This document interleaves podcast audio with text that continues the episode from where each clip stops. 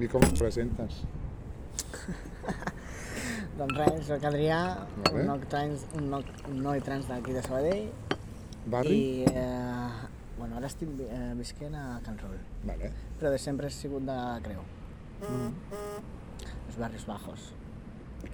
Sí, eso dicen. Yo, para mí, mi abuela vivió siempre allí, así ¿Has que visto? en Avenida Barbará. Ah, sí, ¿Y qué tal? ¿Qué, co- cómo, bueno, me has dicho el lugar, ¿qué mes, qué mes et representes? 27 anys. 27 anys d'edat, vale. Vaig començar la transició als 18, potser això és determinant. Sí? Sí. Encara ja que ja estava tenint problemes des de molt abans. Des de que em va venir la menstruació, potser. També és un punt d'inflexió, potser. I com ha estat el diàleg amb tot des de llavors? Malament, perquè cada vegada, doncs... Jo no en tenia, tampoc tenia cap educació de què consistia en menstruar, no sé què era menstruar. Ni si els dolors que tenia eren normals, ni si allò que passava, doncs... Ets de l'any 27?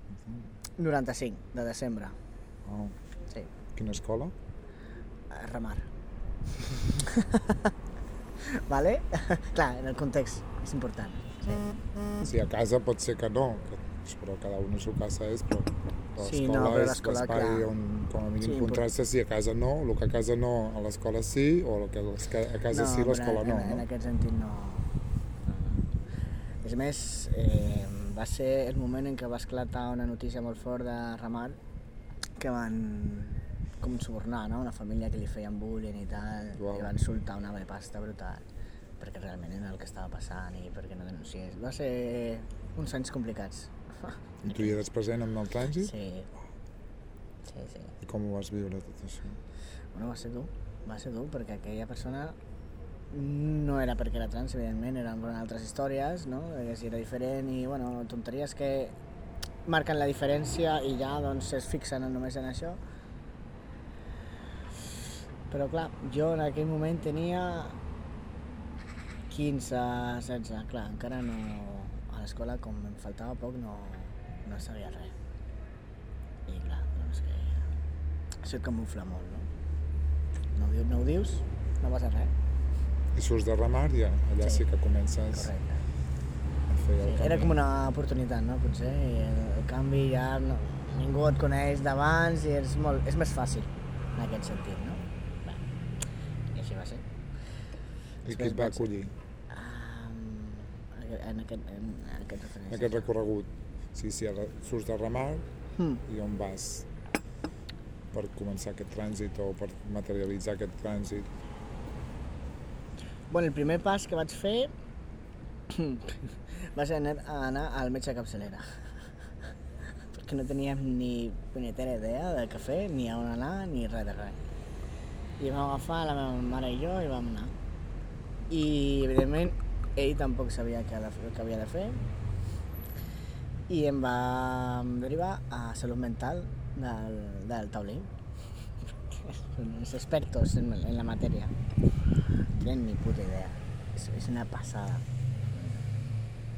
A l'any 2000, estem ja al 2000, no? O, o...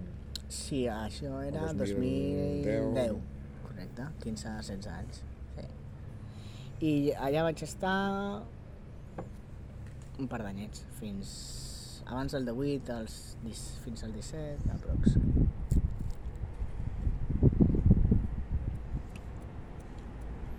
Molt malament, Sí. Jo tenia depressió. Jo sabia que tenia depressió. Però perquè estava molt perdut, vull dir, no era més res que això. No sabia que jo era trans, no tenia consciència de lo que era ser trans, ni el que estava passant, ni res de res. Vull No dir, havies conegut a ningú, no tenies no, referents, no tenia cap referència. YouTube, aquestes coses de... Sí, però tampoc sabia ben bé en què consistia, ni sabia què s'havia de fer, ni on anar, ni res. I a casa No tenia ni punyetera idea, no, tampoc. Y bueno, eso, la única referencia que era era eh, el taulí, mm, unas preguntas tan extrañas que hacían, tipo... em, me dijeron que tenía que hacer un test de vida real, que consistia en fer durant un temps determinat, fer d'home. A veure si era home o no era home jo. I clar, tot sense canviar, jo amb uns rols que... Clar, jo necessitava sortir de l'escola aquesta per iniciar aquest test tan estrany, no? Perquè si no jo no podia canviar res. I allò va ser una, una tortura. Tal qual. Perquè jo no tenia ni què és, què és ser, ser un home. No sabia, yo no sabía qué era eso, vull dir, sabía ni qué era ser trans, ser un hombre pues tampoco, no sé qué significa esto, no? Esta pregunta. I vaig estar molt de temps perdut. I evidentment res de ni, ni parlar-ne de bloqueadors, ni hormones, ni res d'això, vull dir, això tampoc, nada, cero. Tampoc era el que demanava, però no sé, una orientació o alguna cosa, tampoc, no, res. I on s'hi vas trobar? O sigui, quin moment El, trobes? un altre punt d'inflexió va ser quan, um, a través d'informació per internet i tal, vaig conèixer que existia la unitat d'identitat de gènere del clínic.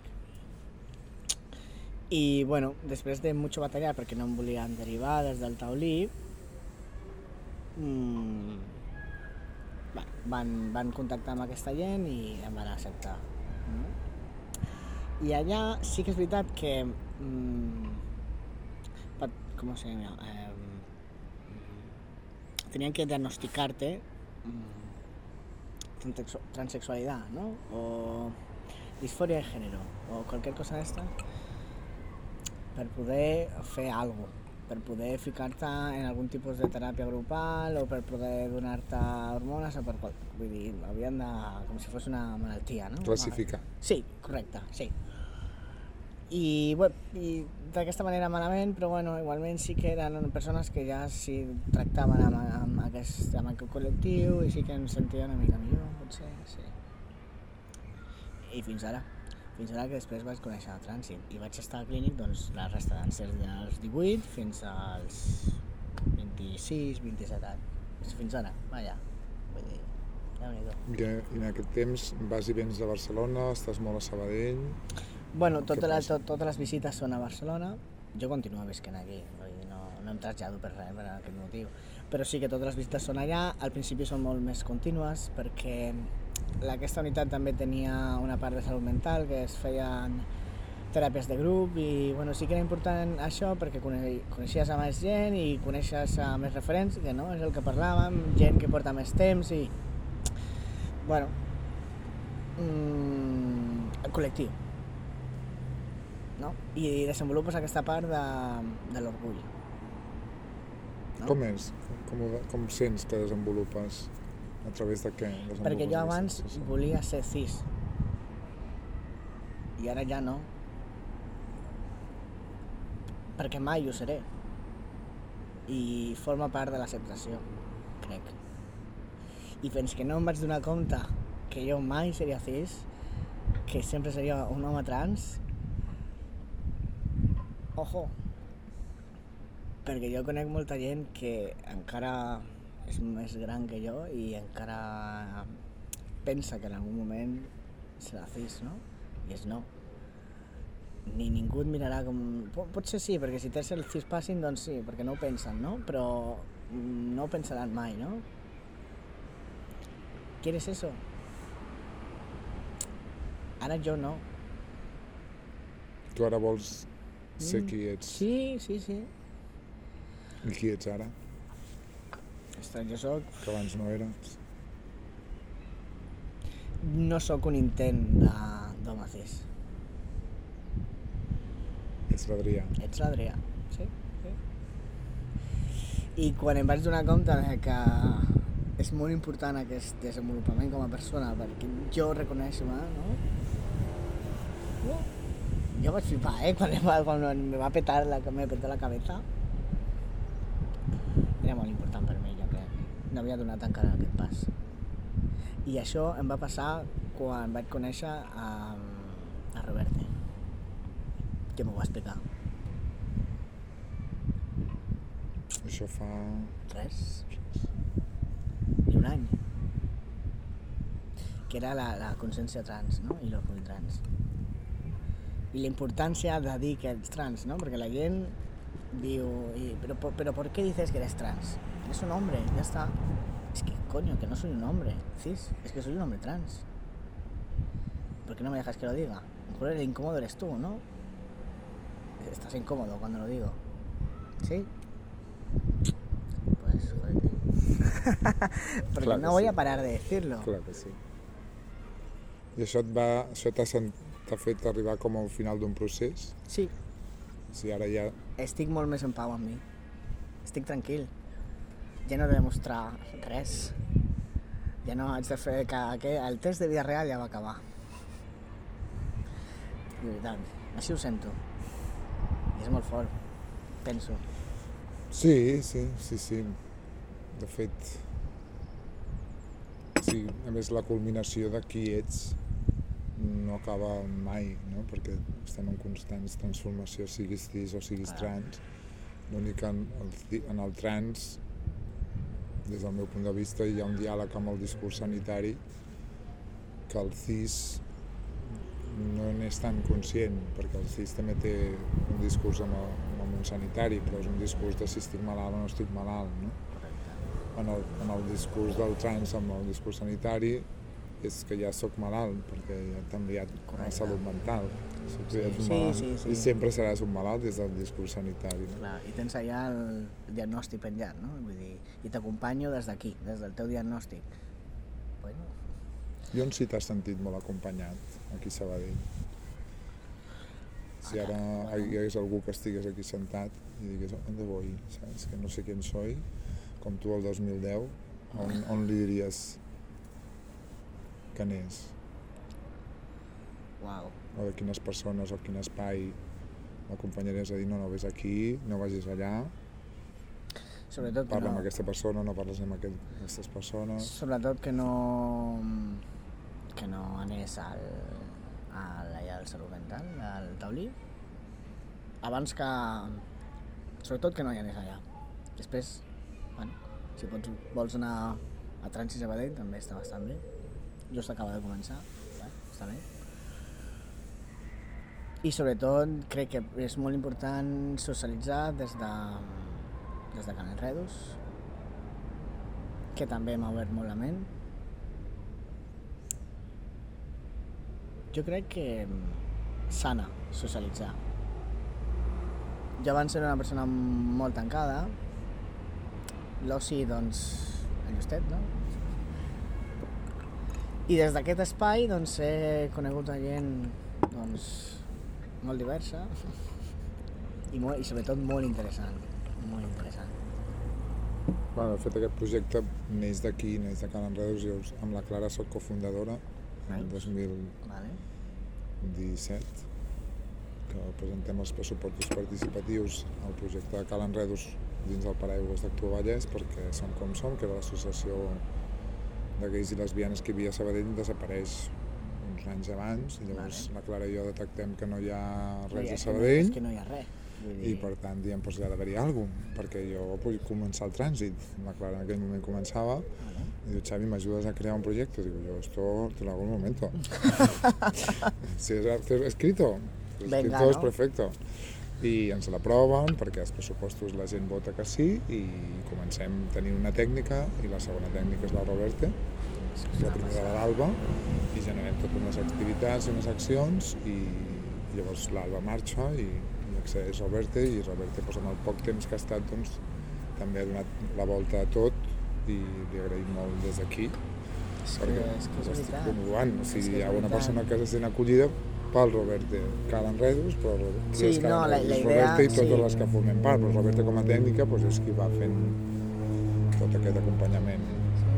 I mira que jo justament no vaig accedir uh, directament a Can Enredos. Vaig anar primer al SAI perquè jo estava travessant, travessant com una com una mena de estímia fa un parell d'anys, no? estava com bastant xungo, i vaig estar anant a la psicòloga, no? I quan vaig començar ja a plantejar-me bastant problemes de gènere i tal, em va dir, és el SAI, que potser doncs, bueno, una persona que allí t'ajuda o alguna i el vaig conèixer i em va petar la, el cervell i em va encantar. I després ja va començar tot, no? Em va hablar de enredos i... Super. I assisteixes a les activitats Sí, que són aquí a l'Estuc pel dissabte. Formo part del, com del grup motor, no? Perquè Vale. ja portem bastant de temps Sí, venint. crec que hi ha diversos grups, no? Sí, sí, sí, són els que plantegem les activitats i a veure què volem fer i tal. Que bé. I està, està molt guai, no sé. Sí. Em sento millor, vaja. Per això et deia que si hi hagués aquí, algú sentat aquí li diríem això, no? Cal enredos, Sí, SAI i per oci, per espais d'oci, on l'acompanyaries a Canés, de la ciutat de Sabadell? Una persona que està començant el trànsit, o és del col·lectiu, i és migrat, i és lesbiana, l'acompanyem, no? No és que, que és que de ocio a Sabadell o que vagi a tot arreu, perquè a tot arreu és un espai segur. si no sabria ni dir- ni dir-li, perquè és que no hi ha. No hi ha espais... Baixo... No, On, on vas tu? On es socialitzes tu? A Cal Enredo? Sí, l'Estruc. sí, No, l'Estruc Sí. seria un espai. no? sí, correcte, és- sí, potser sí que seria la de l'espai. Sí, Si no és a Can Enredos, també els tallers que fa la Laura, Vale. també estan molt guais. Eh, també és un espai segur per mi, per poder dir el que em sembla. I... Perquè a part de... mm, La Laura també la conec del treball, jo treballo allà al Sant Fèlix, no? i també visita ella allà i és... és una persona molt interessant. Sí, és molt amiga meva. també. Sí? Vale. Sí. Som Vale. el nucli, la Clara, la Vale. Maria Antònia, el Xavi o Xavi i la Laura i ara la Roberta. Vale. Aquests som el nucli dur Ok, que doncs- generem tot el que acaba passant A Can Enredos. a Cal Enredos. O, com- o dialoguem amb la Roberta o ell ja di- dialoga amb nosaltres Vale. i fem I les es- i accions. i es fa, no? I ens anem com fent això. Acordió, ens juntem, fem, juntem i fem. Vale. Via WhatsApp o via, via presencial, però aquesta és la- l'activitat. perquè si no, la Roberta doncs, podria fer, fer, fer, però necessita Bueno, clar. unes persones que... I llavors aquestes són les que, com que històricament és la que hem acompanyat a que fa, sigui possible això, un Vale. espai on hi hagi persones que en gaudeixin de socialització o d'acció, doncs la Roberta és la que ens ajuda a aconseguir-ho, perquè nosaltres soles, doncs això, tu tens la teva vida o tens els teus projectes, però, Clar. però m'agrada escoltar que, És que funciona. Que funciona. Sí, clar, és que és això, és que funciona de, de veritat. Vull dir. I allà des de Trànsit Sabadell també eh, també es veu, perquè arriben moltes persones, perquè jo treballo allà, arriben moltes persones amb aquest problema de socialització, perquè està tot molt concentrat a Barcelona. Si vols anar de festa amb, el col·lectiu o vols conèixer gent, vés a Barcelona. Collons, doncs Sabadell també és molt gran i no tenim res d'això referent al, al col·lectiu, eh? I tu ets partidari de que hi hagin espais de... És a dir, a Barcelona està clar que hi ha espais de, no? hi ha espais que tu saps que són tradicionalment pel col·lectiu. Sí. Tu creus en aquesta lògica, creus que són importants, que Sabadell hi hagués el bar de, o, i, i que totes anem allà, o, o, o, o ets de la lògica més de que per mi tot arreu és, és un espai segur de la meva ciutat, i Bueno, ojalà sigui tot una... però com no ho és i com la gent li molesta encara que diguis que ets trans i volen que, que, que, no? que et callis i que no ho diguis, doncs és necessari. I això com, com ho has notat? O que, que que t'has fet sentir així? A quin espai? O... No és que ho hagi sentit en cap moment, és que penso que sí que succeeix. A mi potser no, no em passa per això que deia de que tinc un cispassing que, bueno, que si no ho dic, doncs potser ni t'ho planteges. Però sí que la, a la gent sí que li passa.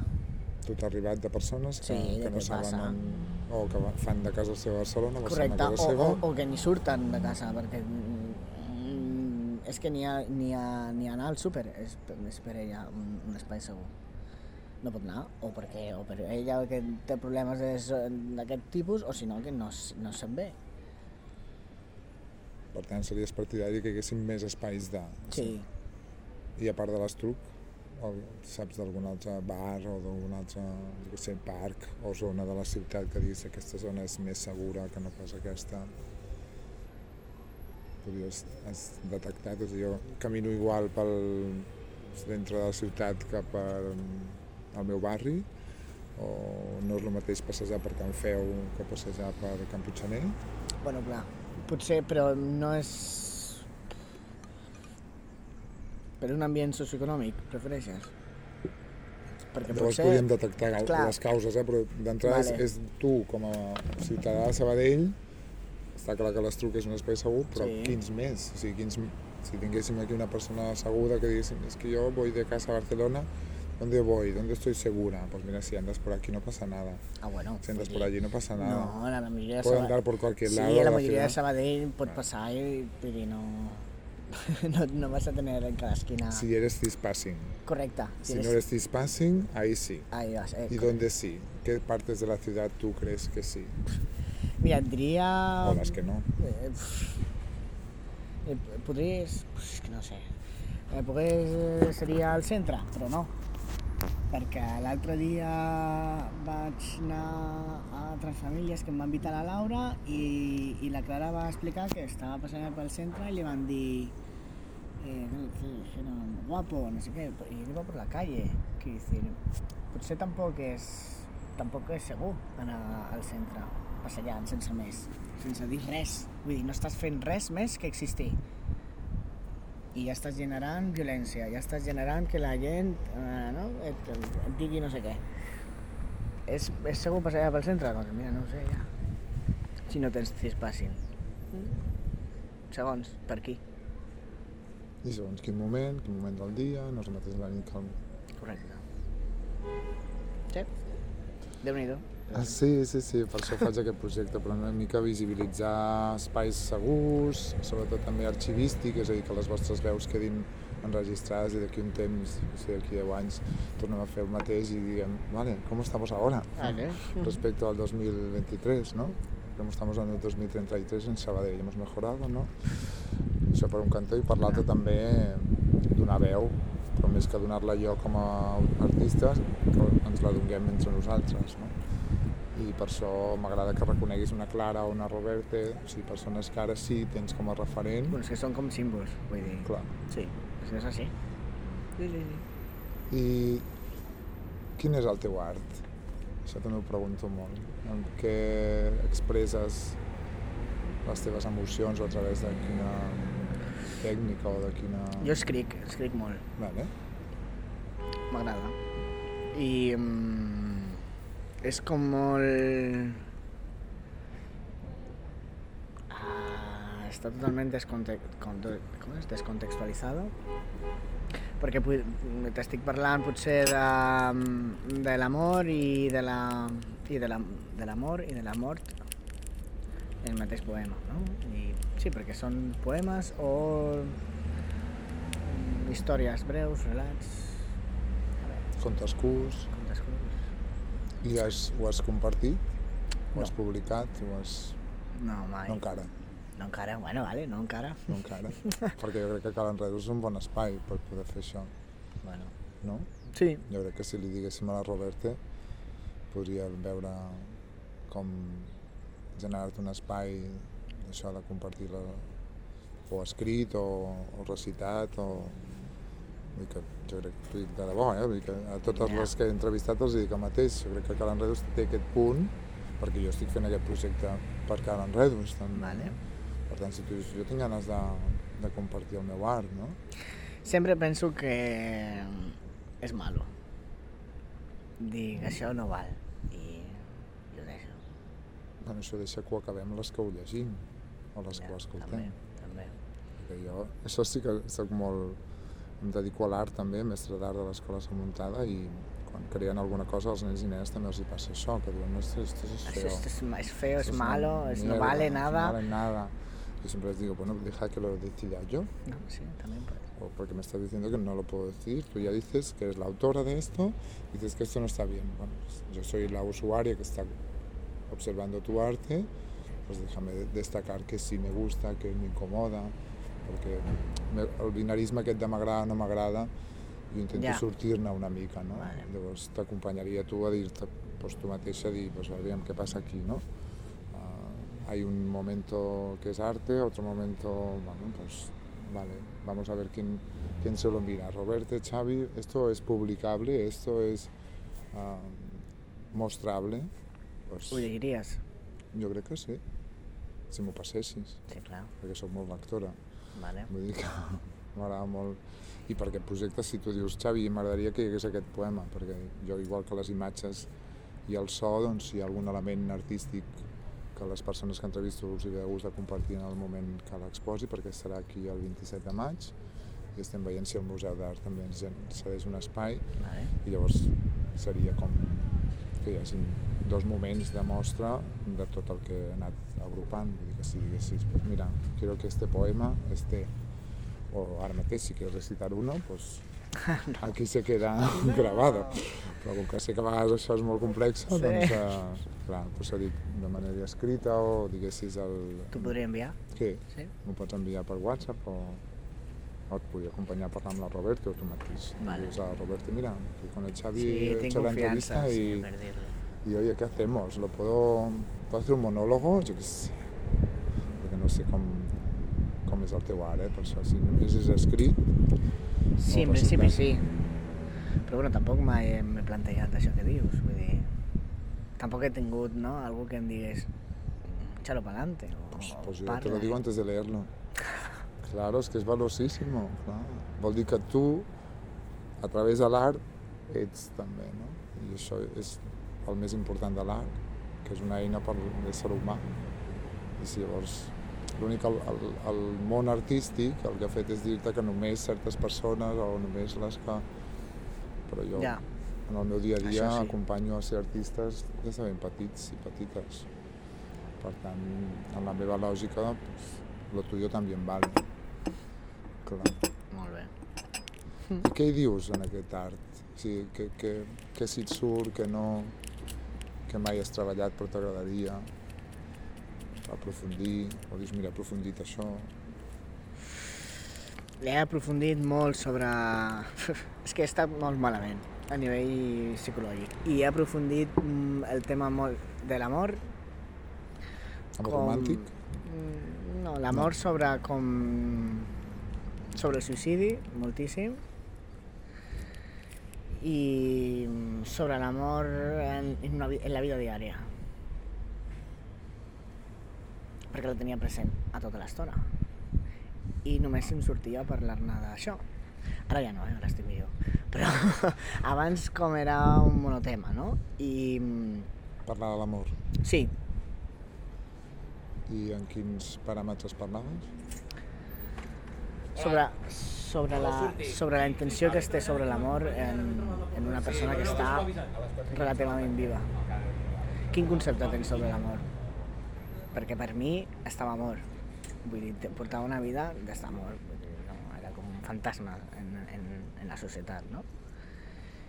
I era, era en plan, bueno, si tu et vols morir i ja et consideres que estàs mort, tu ja està, no? Vull dir, estàs mort, Adrià.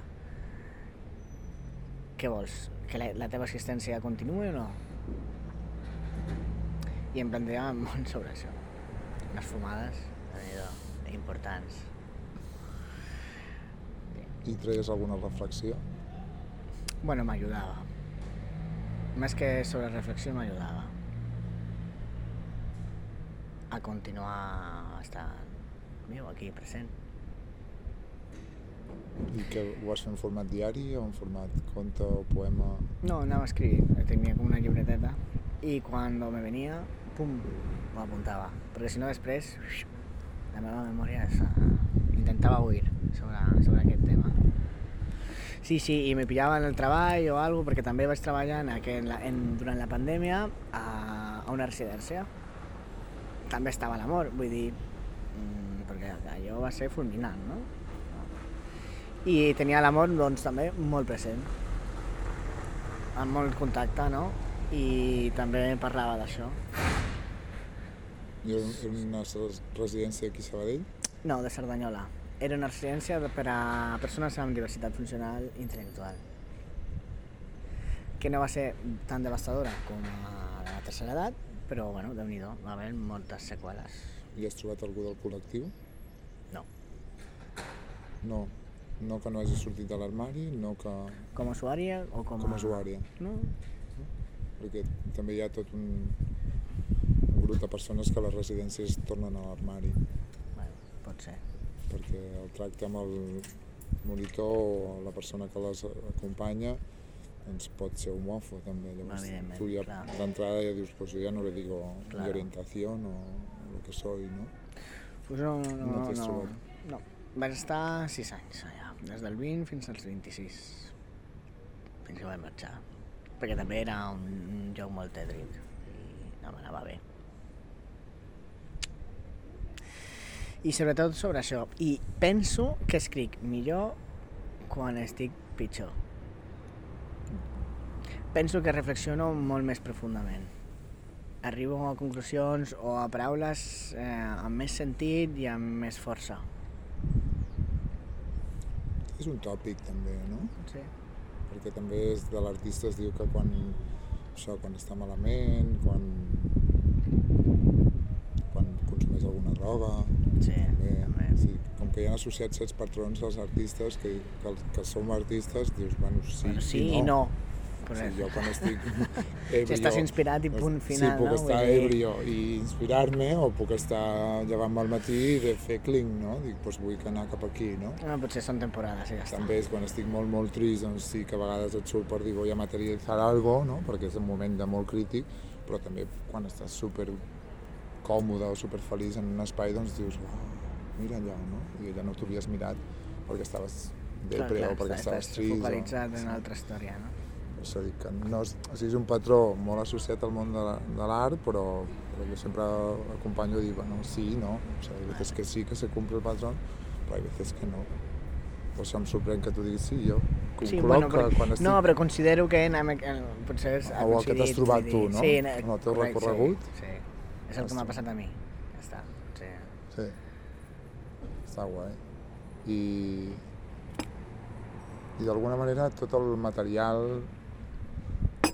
l'has revisat, per exemple? És un material que ja has tornat? Has tornat a viatjar el que vas escriure?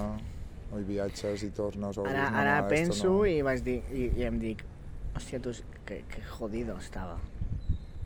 Puedes ver ahí en esas palabras Sí, escritas. estaba qué jodido. muy mal. Claro. muy mal. I um, encara tinc, tinc por de- d'arribar a tornar a estar així de malament, perquè realment el que està escrit era el que, el que pensava mm, tota l'estona, tota l'estona. Pensava en això i en la, en la reflexió, no? Sobre la vida, l'amor, l'amor, la família, els amics, no? Tot això, les relacions. Sempre tinc por de tornar a estar malament. No sé si marxa això, doncs, però bueno, Jo, que sóc cis, dic que també tinc por. clar. Dir que si això et serveix estar malament eh, és, o sigui, la fragilitat és algo que jo com a home blanc cis doncs m'he permès poc clar. llavors ara estic en un moment en què comparteixo molt les fragilitats Bé, perquè sento que és un deure que, que, que necessita la, la gent com jo escoltar Adéu, Adéu bonica, fins ara Adéu. uh, i per tant d'alguna manera com que m'obligo no? perquè és- l'home blanc cis ha de ser exitós Vale. o no, O no. perquè també hi ha moments en què no eres exitosa Correcte. llavors jo faig pedagogia d'això llavors amb les alumnes, amb les famílies, amb el meu entorn proper des del jo, dic, ai que m'he equivocat, ai que hoy no estoy fino, ai que hoy esta fragilidad i jo crec que aquest és el, el mecanisme de transformació primer. O sigui, podem pensar accions, manifestacions, expressions, exposicions, però el primer és el teu teaching, no? el teaching que tu fas al teu entorn, no? I, i per això volia saber quin és el teu teaching, no? o què, què, què sí fas, no? què sí estàs dient constantment per, per no tornar a tenir por, què sí et dius, o què sí li dius a, a les persones que tens al teu voltant. Que potser torni, Vale? que potser torni, però que vas estar malament i ara no ho estàs. Bueno, doncs potser et passa i després se't passarà tot de nou. Vull dir, Però almenys ara ja saps qui ets. I, I on ja... estic, què tinc, perquè abans no ho sabia que tenia, i que puc estar malament i no haver de morir-me. Això segur. I que també pensava que anava a ser una persona um, que sempre tingués aquesta tendència, no? I és com, bueno, o no. No la tendència depressiva, no? Que es diu la tendència així com suïcida. No? Bueno, o no. Bueno, si són temporades, potser, no? Mala praxis sanitària en su momento, uh, mala atenció temprada temprana a l'escola, vull dir, no sé, són diverses coses que influeixen i després doncs fa el boom, però Pablo Massa trobar el seu lloc.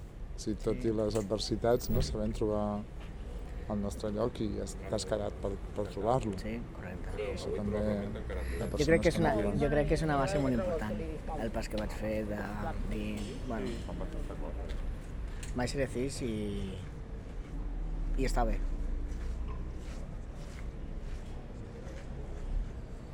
Coneixes més persones com tu que hagin fet aquest pas i que se sentin així aquí a Sí. la ciutat? Sí, sí.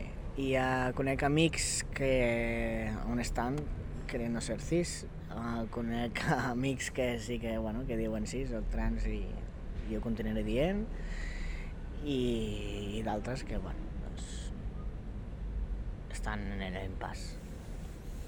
I com és aquest moment de dir-ho? Com el descriuries? Una alliberació per mi va ser.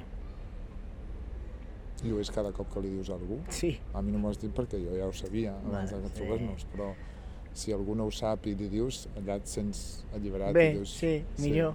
I L'altra persona Ah, ah, Ah. ah. canvia, no? És com, ui, Sí, sí, sí. Després és- són la, segons quines frases doncs, mm, que et poden reaccionar l'altra persona et poden sentir-te millor o pitjor, però bueno, això ja no depèn de tu, així que...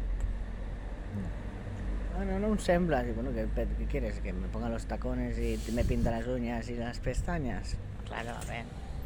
Sí, l'altre dia entrevistava un company també i em deia, No "Yo, a mí me dicen, me dicen que no he visto muy gay. Digo, ¿pero cómo se visten los gays? de Claro, verdad?". claro, claro. Bueno, hay muchos, los twins, los hanks, los tan, los bears.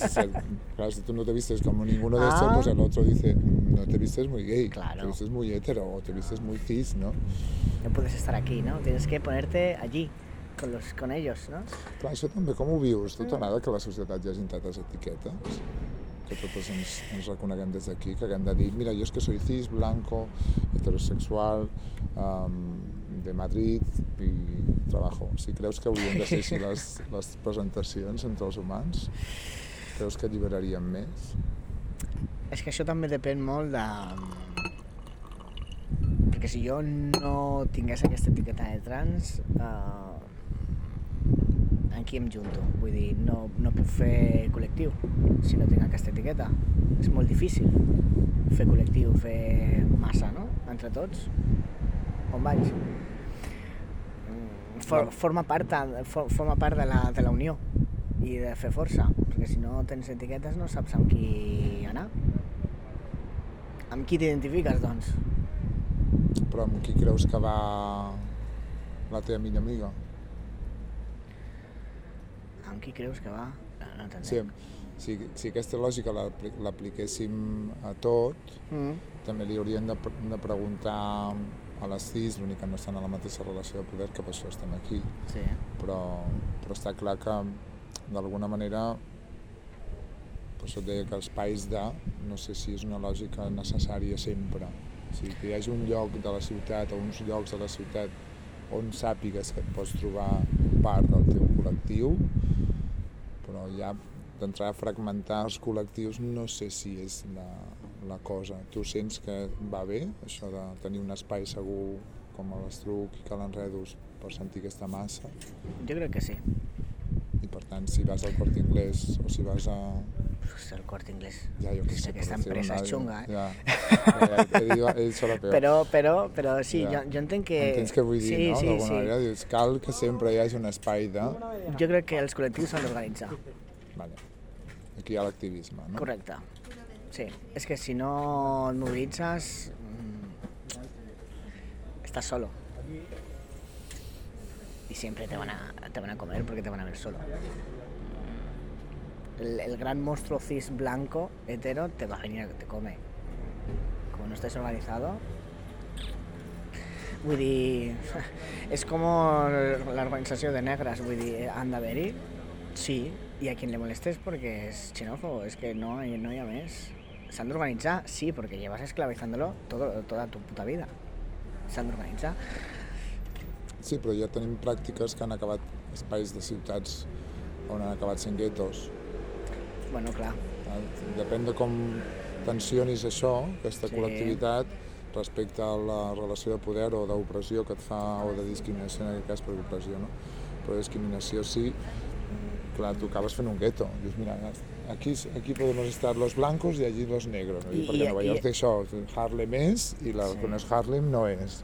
I dius, bueno, hi ha negres, persones racialitzades, perdó, per tot arreu. Clar. Vull dir que sí, el seu espai segur és una part de la ciutat. Això com ho llegim amb el col·lectiu LGTBI també ens agrada, això? Ens agrada que hi hagi, que tu diguis, jo és que vull allí, és que a a nivell dels guetos potser és més algo socioeconòmic, no? De, Vale. Perquè després als barris de pasta, de blancs, eh, hi ha uns negres, de, són els pocs negres que han arribat a tenir diners i, i estan allà. Dir, i que ja no és, ja no es ya no com cosa negre, negro, sino sí, porque es llegeixen ets- com a... bueno, porque tienes dinero, ¿no? Tienes dinero, pues irás con los blancos, no te preocupes. Per això creus que Sabadell pot arribar a passar? Que diguem, doncs mira, acabarà sent la Creu Alta, l'espacio seguro del col·lectiu, perquè l'Estruc està aquí i la resta de la ciutat doncs és, Com el barri aquest de Madrid, no? De per exemple, un Vale, Chueca. un Choca. Sí, si anem fent molt activisme aquí, aquí, aquí, aquí, aquí, doncs què llegirà la gent de fora? Que aquí és l'espai. Per tant, si l'home blanc cis et veu fora d'aquest espai, irà per ti, però aquí no. Ah, bueno, vale, No entenc. sé, eh? No sí, sé, sí, dic, sí, dic, sí, converso entenc. tu, diàleg amb tu, no hi ha cap conclusió, eh? Si la cosa és que reflexionem junts des de quin, quin és, com veiem aquest futur, no? Perquè ara estem fent molta acció aquí. De fet, la, Sí. la Cal Enredos no tenia local i és prim- de les primeres coses que amb la cara vam decidir que fos l'actua Vallès, però les pràctiques allà no, no generava res, llavors vam dir, doncs, bueno, l'espai online al WhatsApp, que hi ha 400.000 persones en el grup, i, i acaba sent els picnics la primera cosa que fem, física, del picnic doncs, anem aquí ara a l'espai segur de la Roberta, amb l'Estruc, aquest pacte que fem amb l'Estruc, i veiem que sí, que tenir un espai Funciona. funciona per ser part del col·lectiu, perquè la resta, doncs, jo perquè he anat com entrevistant altres persones em deien, és que intento, hi ha gent que em diu, intento no ir a espacios de... En canvi, hi ha persones que diuen, jo sort que hi ha aquest espai de, perquè si no, no sortiria Clar. més que a Barcelona a Sabadell, ai, Barcelona a casa meva, o, i llavors aquí em permet saber que si vaig a fer un cafè aquí, ningú, Estic tranquil. clar, ningú em dirà res. En canvi, en un altre lloc sempre estic alerta, no? I això tu ho vius des d'aquí més, no? Des Sí. Que... Sí, jo, jo visc aquí, així. I Tal per tant, a Barcelona, on, on, on has anat a socialitzar-te, on t'has sentit còmode? Uf, clar, és que vamos d'un extremo a otro. Jo quan sortia a Barcelona, jo anava de festa i anava a arena. Claro, yo también, cuando Claro. salía de fiesta. claro, es ja que, claro. Iba allí, sabia que no passava res. Tothom era acceptat i no hi havia problemes, ni històries, ni problemes amb el DNI, ni res. Perquè clar, també un problema, no?, amb els, amb els porters no?, los chulos. Doncs pues no voy a ir a hacer hermética a enseñar el meu DNI, que me, vuelvo Diana. No voy. Allá, hombre, te dicen, "Ah, venga, pasa, pasa res, no hi ha problema.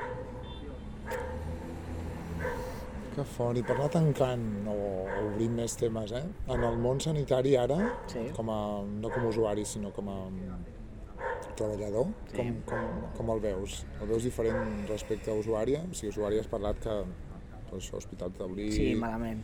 malament, però com, Com a, treballador... com a treballador, ara est- que treballo allà a Trànsit, el que veig molt és que, bueno, era molt necessari, molt necessari, descentralitzar l'atenció a Barcelona perquè tothom pugui, doncs, de la metro uh, anar allà.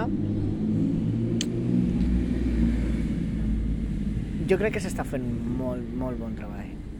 Penso que eh, el primer que es fa a les visites és fer una neteja de diagnòstics que no tenen res a veure amb ser trans o no i posar, ficar eh, acompanyament a les persones trans, no? I a partir d'aquest diagnòstic doncs, es fa tot el seguiment. Vull dir, la intenció és mm, treure totes les malalties ahí ficades que, que, que tenim. I hi ha bona intenció. I hi ha bons professionals. Mm, Què faltaria? Per lo viscut, per lo viscut teu, que per lo viscut, pff, si volviéramos otra vez alguien. que... Falta molta formació del personal sanitari, moltíssima. Perquè eh, jo crec que encara la majoria no tenen ni pajorera idea. Jo no sé si eh, un, una nena en aquell, en aquell moment eh, va al seu metge capçalera i li planteja el tema, jo no tinc la certesa de que tingui la informació o de qui l'hagi informat i li digui mira, existeix eh, aquestes personetes que treballen amb, vosaltres i intenten acompanyar-vos d'una manera de la millor manera. Mm, no t'ho sabria dir, si us, us, ho sap tothom. I això és una putada per la persona, perquè és que li, li, li van a derivar a, allà a salut mental. Arribarà allà i dirà... Mm, I passa, perquè ens trobem de persones que encara li, eh, ho porten des d'allà. Sí, molt bé. I creus que amb la llei trans que fa poc s'ha aprovat, Sí. creus que això ho canviaria o això creus que ho canviarà? O creus que és un bon marc per Crec que, crec que és una llei eh, feta per a persones trans, però no feta per persones trans i segurament hi han coses que se li han escapat. La intenció, de nou, serà bona, però segurament s'han escapat coses. Que només les persones trans han tingut eh, aquestes experiències eh, a la salut pública. I no han sigut, de nou, no han sigut escoltades i han tornat a fer-ho les persones cis, els protocols. S'entén? No. Continuarà passant? Pues, sí. Sí, això segur. Eliminar... No, o, clar, de o- zero no, evidentment. Però que, bueno... Somos pocos, pero... Pero no tantos, no tan pocos. Anava a dir... Que, vull dir, podeu O preguntar-nos sea, por tu. el número haríamos poco en esta sociedad. O sea, yo Clar, creo que es sí, por- però- para garantizar que, ¿no? Això que Però que ara. escoltes uns quants i ja saps del tema, del com va. I ha perfiles moltíssim.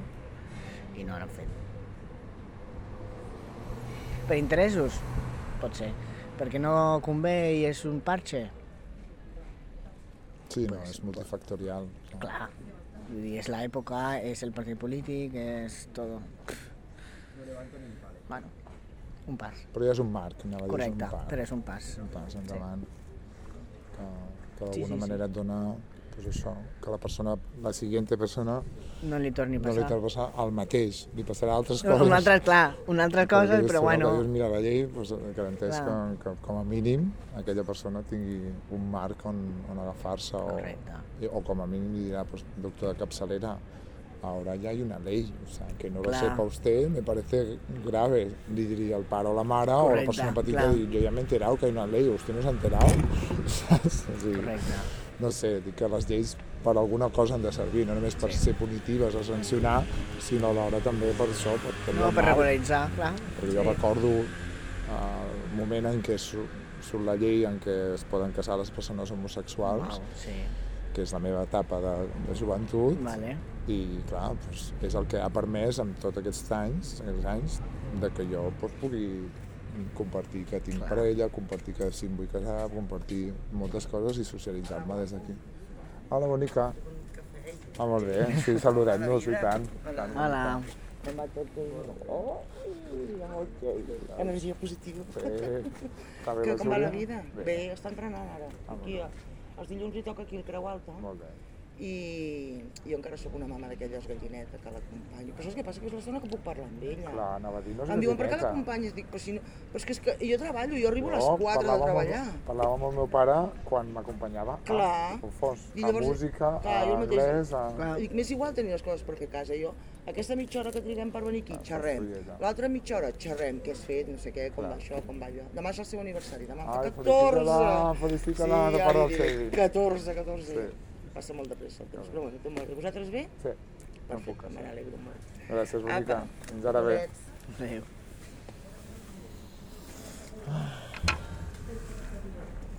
Molt bé. Sí, una mare del Sant Muntada. Ah, molt bé. Sí. La Júlia l'havia tingut. I precisament la seva, una de les seves filles, en el seu matrimoni, també està casada amb una noia Mhm. i per tant lliga amb això que dèiem ara, no? que per mi en el moment en què, que apareix aquesta llei doncs apareix el punt de dir pues ya lo puedo decir a todo el mundo, ¿no? Pues, Claro, no hay en problema. ¿no? Se supone que si me tengo un poco casat, Però vaig no? tardar. Bueno. Sí, ho van saber unes persones, però doncs, la meva sortida total de l'armari és als 30, i en tinc 45. I soy del año 78, o sigui. Però sempre he viscut la meva homosexualitat eh, o la meva tendència sexual o les meves pràctiques no, no sé, diluïdes en lo, en lo opaco, no sé si ho sabien com algunes persones, però fora, o Vale. aquest personatge o aquesta performativitat que hi ha fora, no, no ho deia massa, aunque yo pues yo creo que ya se, ya, yo siempre he tenido esa percepción de que ya se me nota, ¿no? Yo no tengo el, el, el cis passing, yo Vale. ya creo que ya tengo el homo passing, es que no sé si existe, però jo m'he sentit que, saps, d'alguna manera, almenys en els primers moments sentia com tu, no? que a més m'ha ressonat molt, com ho has dit, perquè jo tampoc sent... als 80s o principis dels 90s no teníem molts referents. Dels 90s i dels 2000 tampoc hi hagin referents, és que És, seguim... és heavy, però bueno. Vale, és Sí. heavy, però, però Sí, el meu és més lògic, no? Però Sí, el teu no sí, és sí. lògic, però és que tampoc en tenia. Per tant, en plan, bueno, es que me gusta la, la pizza de mi amigo. Claro, ¿qué pasa, no? ¿Qué pasa? Porque me, no lo puedo decir a nadie. Ah, vale, Claro. No lo puedo decir a nadie. Vale, pues no lo digo a Pues nadie. lo digo. Tengo novia, él tiene novia y Todo vamos- igual, ya, pero... Pero yo sigo queriéndola, ¿sabes? Pero bueno, hacemos que... Vale, hacemos claro, que, hacemos que no, claro. Clar, perquè tu vols ser acceptat Sí. per tothom. Tu no... Això no, no, no Clar, vols certa normalitat, no? Vull dir, no... Està malament el que està passant? Clar, és, És que si no, no ets, si no vas clar. al camí teu, al camí de... Bueno, pues me muero, ¿no? Porque es que... Sí, sí, es que, es que yo ho tenia claríssim. està És que, que no. mira... Sí. Abans de continuar aquest patiment, passo.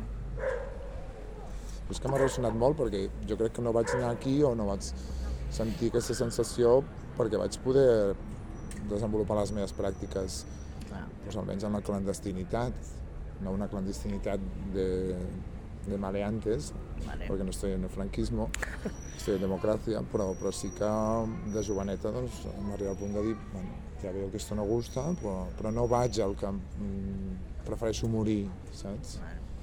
No arribo a aquest punt, arribo més al punt de, de dir, bueno, doncs, vaig a, aquest lloc més opac, que no coneix ningú, aquestes persones, tres o quatre persones, i me voy a Barcelona, ¿dónde vas? Clar, Voy a pasear, ja està. Claro.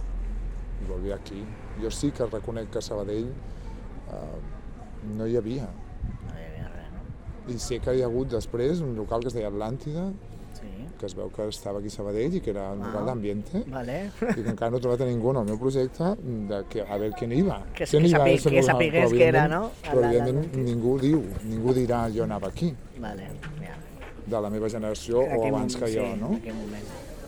Perquè la resta de llocs, doncs, no sé, Palladium, tots aquests espais així, doncs, supongo que había, porque yo, ya te digo, me socializaba ahí, pero, pero siempre me socializaba como hetero. Claro. Porque si no se dedicaba como gay, pues no, no entraba a Paladio. Pues eso, pues eso. Però que passara també en els 90s, 2000, saps? fins als 2020 o 2017 o 2015 no podem dir que sí que hi ha les persones... Certa normalitat, no? I se- certa tranquil·litat d'anar als locals i... Almenys anar, Eh, Correcte, almenys sí, anar. Que allà et trobis i que, Algun aquests, problema, ok, però i que anar... aquesta sèrie de problemes et facin dir pues no voy, vale. Però, o al contrari, dir pues yo voy, como la Clara, ¿no? Que diu yo, es que me da igual, yo voy a seguir yendo a mis sitios, ¿no? I, que, i pues, estàs exposat i per A tant... que passin cosetes. Sí, i passen cosetes. Però bueno, Hi ha cosetes que, que què? Que no, no s'acabaran mai, jo penso, no? Perquè jo també les sento. No me les diuen tant, vale. però jo, com que popularment la paraula maricona a mi segueix afectant, per exemple. Però en certs contextos de joventut o de persones la fan servir com si, com si diguessin tio o tia. I clar, jo quan sento la paraula dic, sí, estoy aquí. Fas la, la mateixa performance, estoy aquí. Y vosotros que fa un, ¿estoy aquí qué? ¿Eh? Pues no estaba hablando contigo, ya, pero has dicho maricón, estoy aquí. I l'altra persona fa aquest somriure de ah, Ah, vale, vale. oye, perdón, no es que no, no vale, pues si vos dialoguem de, de, de, de cómo estás hablando, pero me incomoda, Claro. Porque yo vengo de este lugar, vengo de los años 80, 90, y yo soy ese maricón, yo me pongo como, ¿qué está pasando? ¿Quién está hablando mal? ¿Me lo están diciendo a mí? Saps? I suposo que això és, és, una part que, que tinc en el meu ADN i que s'ha incrustat culturalment i que d'alguna manera sempre reacciono. Per això dic, tu, tu creus que encara hi haurà cosetes o sents que hi ha cosetes que, sí. que són passant. petites, micro, com els micromasclismes, Micro, micro, no? eh, correcte. Mm. Són micromasclismes, però amb el col·lectiu. I quins has detectat o quins detectes que es repeteixen? Que dius, esto, esto, esto siempre me pasa, ¿no? El DNI, por ejemplo, que decías ahora en la, en la disco. Cuando era petita eh, pasaba lo de eh, Marimacho, por ejemplo, ¿no? Eh, moltíssim. O Pollera, lo típico, no? Perquè en aquell moment, doncs, lo de que m'agradaven les, les noies ho vaig dir, però no. Bueno, tampoc, no, no ho vaig dir. Ara més no vaig res. Era el closet total, aquello. No, no, va ser després al grau, al grau mig. Al Ribot i Serra, Ah, bon espai. Sí. Un espai segur. correcte. Tu vas, Sí. entenc que neixes, o sigui, tot el que ara és una realitat, tu ho vius néixer, no? Com a en, usuària. En, en aquell moment, No? sí. I com ho vius, això? Bé, perquè en aquell moment Del no, el, lo, del, lo del nom i tal no estava regulat com ara, no? que pots canviar-ho en qualsevol moment. I jo, doncs, abans de matricular-me, no sé què, ho explicava al tutor, mira, això, si pogués fer, jo sé que a la nota constarà no sé què, però a la classe, doncs, si sóc Adrià, pum, i cap problema. Així com altres persones que, que en Redus han explicat que han, han, hagut, han tingut problemes de que alguna professora no sé què, que no volia... Bueno, jo no m'he trobat. He tingut la sort de que en aquest moment doncs, el claustre doncs, deia, ho comentava el tutor, mira, tinc un alumne que es diu tal, però no és tal, és no sé qual. I vol que l'aula, tal. Correcte. O a l'hora de canviar-se necessita, tal. Correcte. Sí. Si t'has trobat micro no micro, micro homofobismes, no sé si existeix, sinó en positiu, no? Sí. Microaccions que et possibilitaven ser més còmode al Ribot i Serra. que ara jo crec que s'acordaran o no, però segurament sí, perquè diuen, no és, aqu aquella personeta doncs ara ho tindria més fàcil, perquè no hagués de, de donar cap explicació ni res, simplement doncs, amb, més seguretat, amb més seguretat hagués anat a la classe, sense problema de dir ara s'equivocarà, no s'equivocarà, no sé què. No, perquè ja tots els papers ja estarien bé. I, i com a alumne, i com a confiança, i com a seguretat, i com a tot, doncs tu, joder, guanyes un muntó. Això també m'ha passat. I Però al bueno. súper altres espais, micro, micromoments així que creus que això no marxarà, que dius això, esto sempre va passar. Creus que podies, has detectat coses que sempre et passen? No. no, no. No m'ha passat. No perquè tens aquest fispassi, Correcte. Però sí, sí, sí, jo abans penso que és total. és la clau, és el punt d'inflexió, ho deies vull dir, és que és, és així. Fins quin punt eh, la societat eh, t'empeny a, a ficar-te hormones? Doncs mira tu, no ho sé. Vull dir, jo em sento bé, estic còmode, no, no an- aniria cap enrere. Però t'ho planteges perquè dius, bueno... Clar, clar, tu diàriament què et prens? Diàriament no és, eh, és eh, són punxades intramusculars cada 4 mesos. Vull dir, pots uh, oblidar-te pràcticament. Sí. El feminitzant sí que són pastilles, que són cada diàries. Però quan és al revés, són punxades. De testosterona. Sí. Sí, recuerdo Sí. un libro del Pablo, ah, no me acuerdo, ha salido hace poco, que habla de todo eso. Sí. Bueno, sin más. Bueno, I per últim, a casa com ha estat, o en el teu entorn més íntim, com ha estat tot aquest temps, tot això que has compartit, si vols compartir. eh? Sí, va ser un moment molt xungo perquè els meus pares, quan jo vaig comentar-ho, estaven molt malament, la seva relació. I van estar a punt de separar-se diverses vegades. Jo crec que no ho van saber gestionar. I, de fet, just quan eh, vaig marxar de casa, ara estan millor. Vull dir que a vegades... Però sí, jo vaig dir, doncs això, vaig començar amb els problemes amb la menstruació, que va, tenia 11 anys, pobret meu, i no vaig dir fins als 14, potser 14-15, i vaig marxar als 20. Aquests 5-6 anys van ser xungos. Sí, la meva mare molt bé, vull dir, no sabia ni, no tenia ni idea, però amb molt bona intenció, i el meu pare no... Sí, però no. Estava, però no sabia i no tenia voluntat. I bueno, no sé si era perquè volia ser l'únic home de la casa, no sé què li passava a tu, jo què sé. Ja has pogut tornar-hi a, a dialogar? O... Sí. Has anat ja tornant? Quan ja estava fora de casa. I vam parlar amb ell de les, de les discussions super heavies que teníem, um, em va demanar perdó perquè no havia estat bé. I les persones amb què t'has relacionat afectivo-sexualment, com ha anat aquest? Bé, eren totes dones. Mm. La primera nòvia que vaig tenir, la vaig tenir com a dona lesbiana. Fracàs total. Però bueno, clar, és que l'edat era molt temprana, vull dir, vaig iniciar aviat.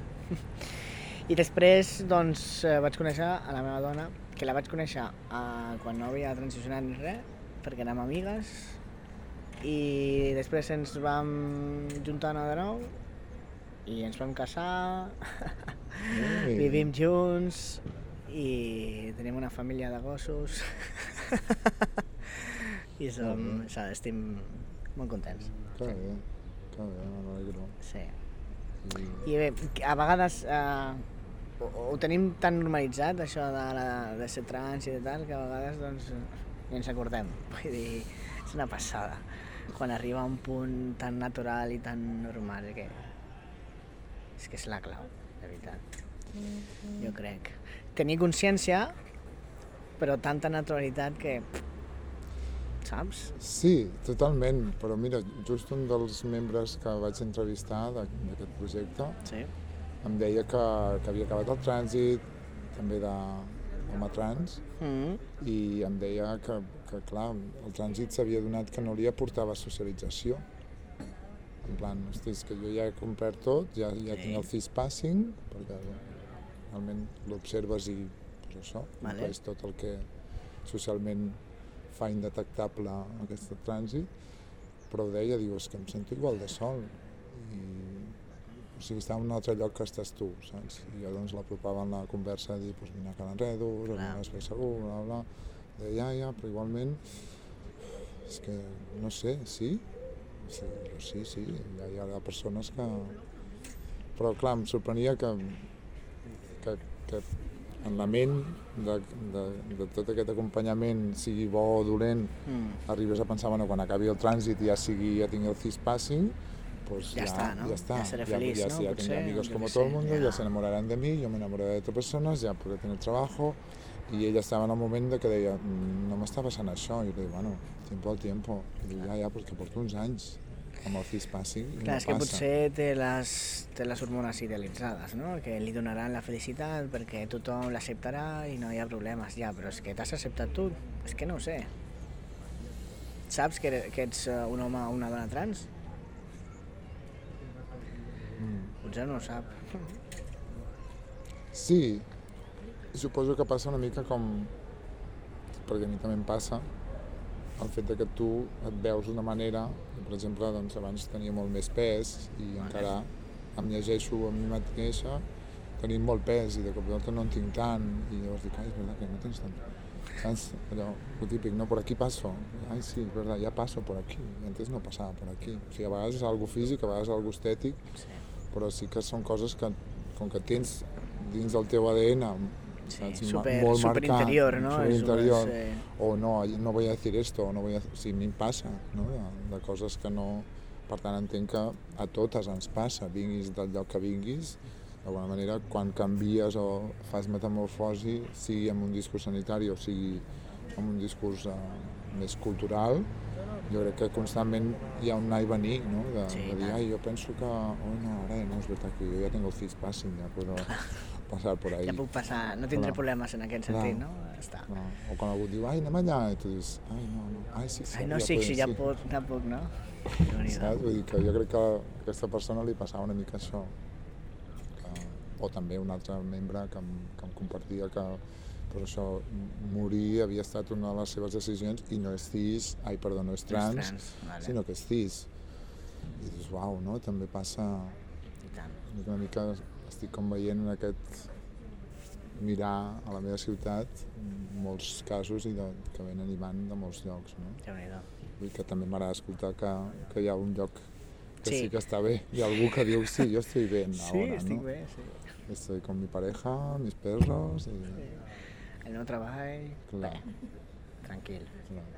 I heu pensat en la lògica de la reproducció? O Sí, també? de fet estem en ello, però bueno, és molt difícil. Um, ho cobreix la Seguretat Social i des d'aquí, des de ginecologia del Sant Fèlix, ens, es deriva a l'Hospital de Sant Pau de Barcelona, que en el seu defecte assumeix la reproducció assistida a la Fundació Puigverd, que és privada, però bueno. I ho, port, i ho portem des d'allà. Portem varis, varis intents d'inseminació, però no, no s'agafa.